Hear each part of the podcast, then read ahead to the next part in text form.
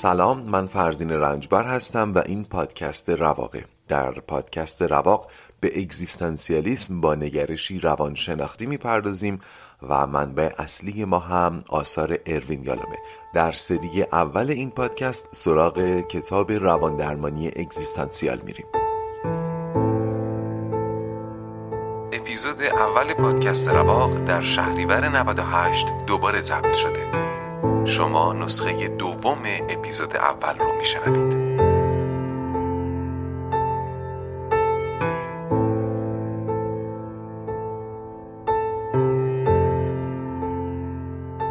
خوش اومدید به اپیزود اول از پادکست رواق. قبل از هر چیز ازتون ممنونم که رواق رو برای شنیدن انتخاب کردید.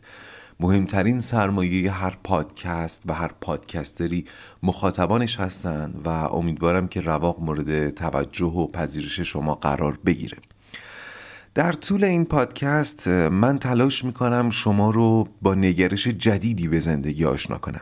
سعی می‌کنم در عین وفاداری به محتوای کتاب مفاهیم رو جوری بیان کنم که نکته فهم ناشده باقی نمونه. این مفاهیم ممکنه براتون تازه باشن ممکنه قبلا راجع بهشون مطالعه داشته باشید یا شاید در خلوت و تفکرات شخصیتون به مزامینی نزدیک به اونها رسیده باشید. اما تلاش من بر انسجام و عمق بخشیدن به این مفاهیم خواهد بود. آشنایی با این نگرش جدید ممکنه در لحظاتی حال شما رو دگرگون کنه. اولا این دگرگونی حال احتمالا نشانه خوبیه. دوما نگرانشون نباشید. فروکش می‌کنن. و در نهایت امید من و وعده روان درمانی اگزیستانسیال اینه که بعد از آشنایی با این مفاهیم زندگی رو با اصالت بیشتری پی خواهیم گرفت. قصد پیش پیش گفتن محتوای پادکست رو ندارم فقط بدونید قرار راجع به چهار سائق یا پیشران صحبت کنیم که در ناخودآگاه ما ریشه دارن و ما رو به سمت استراب و زندگی غیر اصیل میرانند.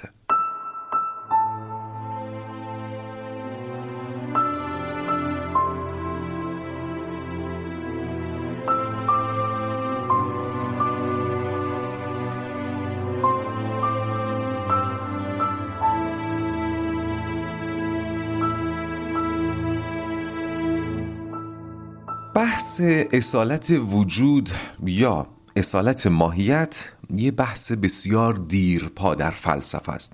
اما از اونجا که پادکست رواق به هیچ عنوان پادکست فلسفی نیست از اشاره به تاریخ فلسفه اگزیستانسیالیسم و نام بردن از اشخاص مهم تا جایی که بشه پرهیز می‌کنم چون نمی‌خوام ذهنتون از اطلاعات انباشته بشه. ما اینجا دنبال فهم مفاهیم هستیم. باری. از دیرباز برخی فلاسفه معتقد بودند که ماهیت پدیده ها چیستی اونها مقدم بر وجود اونهاست. با یک مثال ساده مطمئنم همتون منظورم رو متوجه میشید. فرض کنید یک صنعتگر می‌خواد یک چاقو بسازه. بعد به کارگاهش میره و شروع می‌کنه به ساختن چاقو. چاقو هنوز به وجود نیومده اما ماهیت و چیستی اون در ذهن صنعتگر پیداست. این ساده ترین توضیح بر تقدم ماهیت بر وجوده. یعنی اول ماهیت پیدا میشه بعد وجود. اما خیلی از فلاسفه در این بین انسان رو مستثنا می‌دونستن که باز میگم من وارد جزئیات تاریخی و اسم بردن از فلسفه و اینها نمیشم. اما اونها معتقد بودن انسان در طول حیاتی که ماهیت پیدا می‌کنه. ماهیت انسان چیزی بیش از حیوان دو پاست دیگه. بله اگر ماهیت انسان رو همین بدونیم قبل از اینکه یک بچه به دنیا بیاد ماهیتش معلومه. ها یک موجودی قراره از رحم یک زن خارج بشه که در آینده روی دو پا را میره دو تا هم دست داره دو تا چشم داره. ولی بحث اینهایی بود که ماهیت انسان چیزی بیش از این هاست و باید بعد از نائل شدن به مقام وجود بره دنبال ماهیتش. که حالا همین دنبال ماهیت گشتن نقطه آغاز بیشتر درگیری های بشر بوده دیگه. چون نهله های مختلف ادیان مختلف اعم از زمینی آسمانی اینا هر کدوم یک ماهیت آرمانی متفاوت رو هدف قایی بشر معرفی می‌کردن. و همین باعث می شده که مثلا پیروان فلان عقیده یا فلان دین که دنبال تحقق فلان ماهیت آرمانی انسان بودن پیروان یه عقیده یا یه دین دیگر رو میکشتن چون دنبال تحقق یک ماهیت آرمانی متفاوت بوده. روشن شد. اما وجودگرایی. وقتی که میگیم وجودگرایی در ضمن خودش حاوی این پیامه که نه تنها قائل به یک ماهیت آرمانی نیست بلکه اصلا درجه اهمیت ماهیت رو بعد از وجود می‌دونه. یا به تعبیر میگن اصالت رو برای وجود قائلن نه برای ماهیت. اونهایی که قبل از این گفتم اصالت رو برای ماهیت قائل بودن. می‌گفتن اصل ماهیته. ولی وجودگراها میگن نه اصل همین وجوده و به تعبیر کمی شاعرانه تر همین که ما وجود داریم چنان معجزه بزرگیه که همه سوالات و چیستی های دیگر رو تحت شعا قرار میده و اصولا جایی برای کنجکاوی باقی نمی‌ذاره چون آدمی رو قرار غرق شگفتی و بهت کنه. آدمی که این معجزه رو درک می‌کنه دنبال حل معماش نمیره بلکه در حز وجود غرق میشه. تمام حرف وجودگرایی همینه. حالا بعد از این مقدمه شاید اون سروده یکی از اگزیستانسیالیست ترین شاعران فارسی زبان براتون روشنتر بشه. وقتی که گفت کار ما نیست شناسایی راز گل سرخ. کار ما شاید این باشد که در افسون گل سرخ شناور باشیم. سهراب سپهری.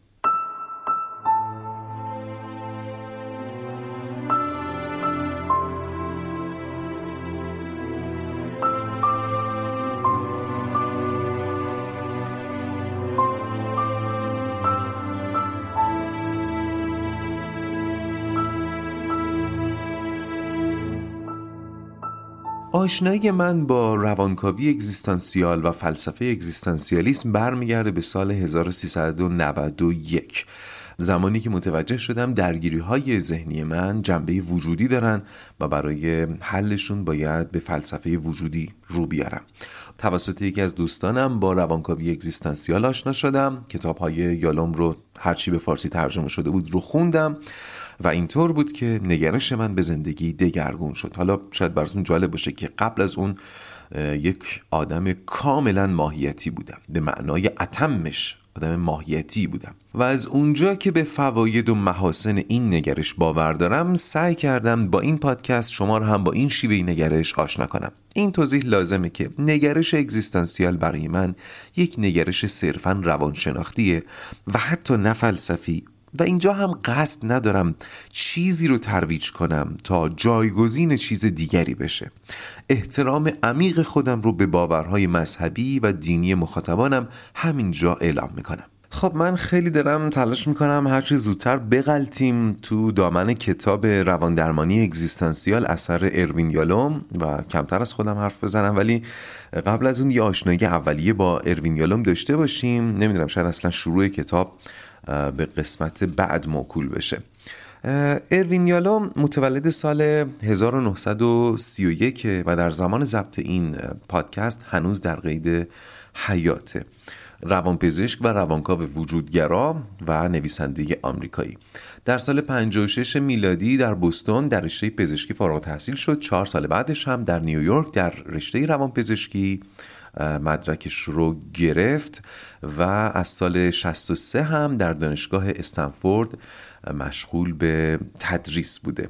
کتاب های زیاد و متنوعی هم نوشته برخیش داستانیه و برخیش غیر داستانی. از غیر داستانی هاش به همین روان درمانی اگزیستانسیال می‌تونم اشاره کنم و از اونهایی که خط داستانی هم داره شاید مهمترین هاش وقتی نیچه است درمان شوپنهاور و مسئله اسپینوزاست. همچنین پلیس را خبر می‌کنم مامان و معنی زندگی دروغگویی روی مبل و آثار زیاد دیگه ای در آینده بعد از اینکه کتاب روان درمانی اگزیستانسیال تموم شد سراغ کتاب های داستانیش خواهم رفت. احتمال زیاد این برنامه که الان توی ذهنم دارم. بسیار خب اروین یالوم کتاب رواندرمانی اگزیستانسیال رو در واقع خطاب به رواندرمانگران اگزیستانسیال نوشته اما خودش تاکید داره که به درد خواننده کنجکاو هم می‌خوره و منی که بیشتر کتاب ایشون رو خوندم فکر می‌کنم اگر اول اصلا سراغ همین کتاب بریم درک و فهم جامعی پیدا می‌کنیم و کتاب های دیگرش هم معناشون عیانتر میشه. منم سعی می‌کنم در مسیر فهم جان معنا تا جایی که در توانم هست کمک کنم. پیش پیش اعلام می‌کنم که پذیرای نقدها و پیشنهادهاتون هستم اما بریم سراغ کتاب. یالام کتاب روان درمانی اگزیستانسیال رو با یک خاطره شروع می‌کنه. از کلاس آشپزی که می‌رفت.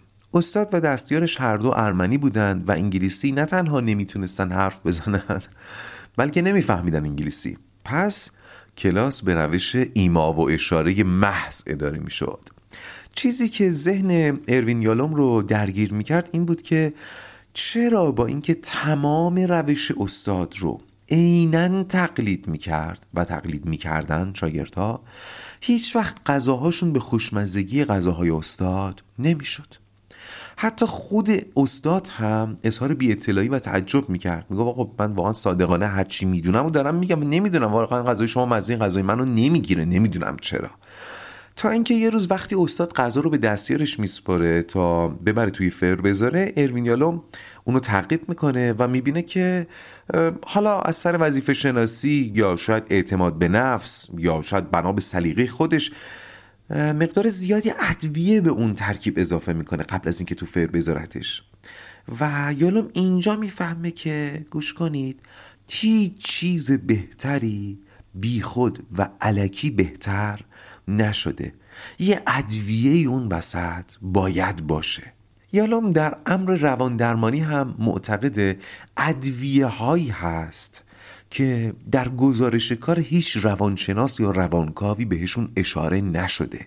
یه جورایی ترفندهای شخصی اون روان درمانگره در ادامه یالوم به یک روان درمانی موفق یا بهتر بگم اولین روان درمانی موفق ثبت شده اشاره می‌کنه که کی اون انجام داده؟ حتما می‌دونید. فروید. بذارید این بخش رو عینا از خود کتاب بخونم. یکی از نخستین موارد ثبت شده رواندرمانی امروزی توسط زیگموند فروید در سال 1892 مربوط میشه به درمان دوشیزه الیزابت. الیزابت زن جوانی که دچار مشکلی روانزاد در راه رفتن بود فروید موفقیت درمان رو منحصرا در استفاده از شیوه تخلیه هیجانی یعنی آوردن آرزوها و افکار ناخوشایند و سرکوب شده به خداگاه دانست با وجود این از مطالعه یادداشت‌های فروید و بیشمار فعالیت‌های درمانیش جا می‌خوریم. مثلا الیزابت را وامی داشت به دیدار مزار خواهرش برود و با مرد جوانی که به نظرش جذاب می آمد تماس بگیرد. از جانب بیمار با خانواده او تعاملی داشت که نشان دهنده توجه مشفقانه به شرایط موجود الیزابت بود.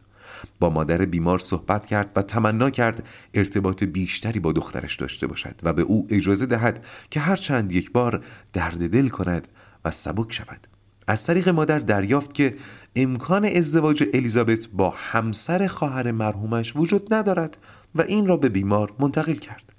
در گشودن گره مالی خانواده یاریشان کرد. در بعضی موارد هم الیزابت را وادار کرد با آرامش با این واقعیت اجتناب ناپذیر مواجه شود که آینده برای همگان نامعلوم است. بارها به بیمارش اطمینان خاطر داد که مسئول احساسات ناخواستهاش نیست و خاطر نشان کرد میزان احساس گناه و پشیمانیش برای داشتن چنین احساساتی شاهدی است بر خصوصیات والای اخلاقی او.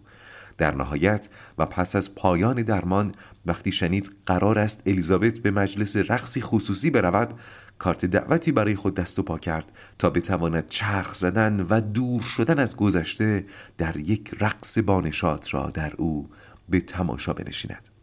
منظور یالوم از اووردن این قسمت در کتاب اینه که در جریان درمان الیزابت وقتی گزارش کار فروید رو می‌خونیم میگه چیکار کردم؟ از شیوه تخلیه هیجانی یعنی آوردن آرزوها و افکار ناخوشایند و سرکوب شده به خداگاه استفاده کردم که الیزابت رو درمان کنم و خوشبختانه با موفقیت انجام شد. این گزارش کارشه. ولی وقتی به صورت داستانی و زندگی نامه ای میری ماجرا رو مطالعه می‌کنی می‌بینی که نه فقط این نبوده. مشفقانه حضور داشته در درمان و ادویه این درمان اون شفقت و اون از دل و جون وارد شدن به ماجرا بوده. قصد یالوم از آوردن این بخش از کتاب اینه و اصولا بنیان روانکاوی بر همین موضوعه. آوردن ناخداگاه به خداگاه در طول پادکست بارها و بارها من به این خداگاه و ناخداگاه اشاره می‌کنم و ازتون انتظار دارم که حالا بعدا باز تاکید می‌کنم. این مفهوم رو همین ابتدا برای خودتون جا بندازید که ما از ناخداگاه خودمون مطلع نیستیم.